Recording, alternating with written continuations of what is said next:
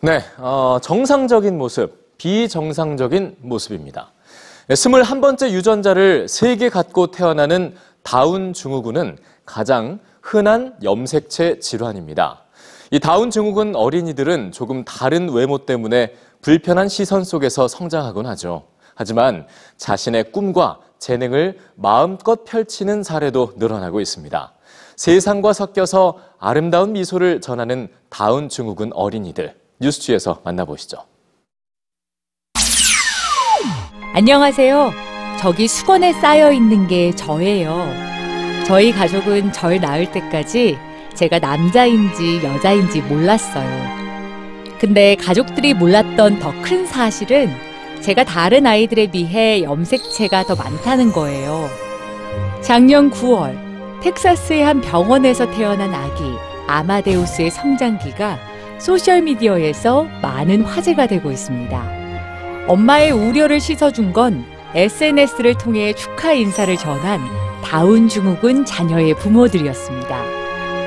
심장질환을 갖고 태어나는 대다수의 다운 증후군 신생아들처럼 긴 치료를 이겨내고 집으로 돌아온 아마데우스.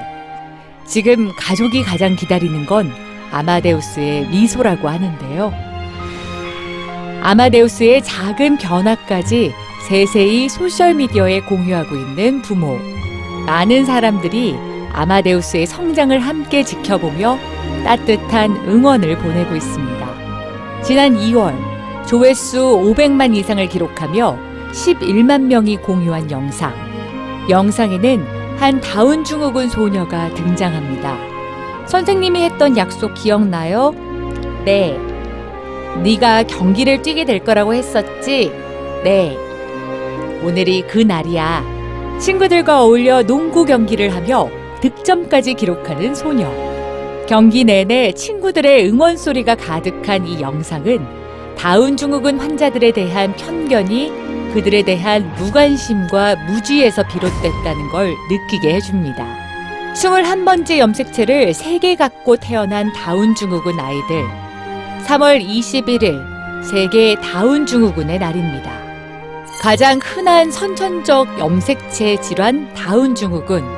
산전 검사로 다운 증후군으로 밝혀진 대하 92%가량이 태어나지도 못하고 죽음을 맞이합니다.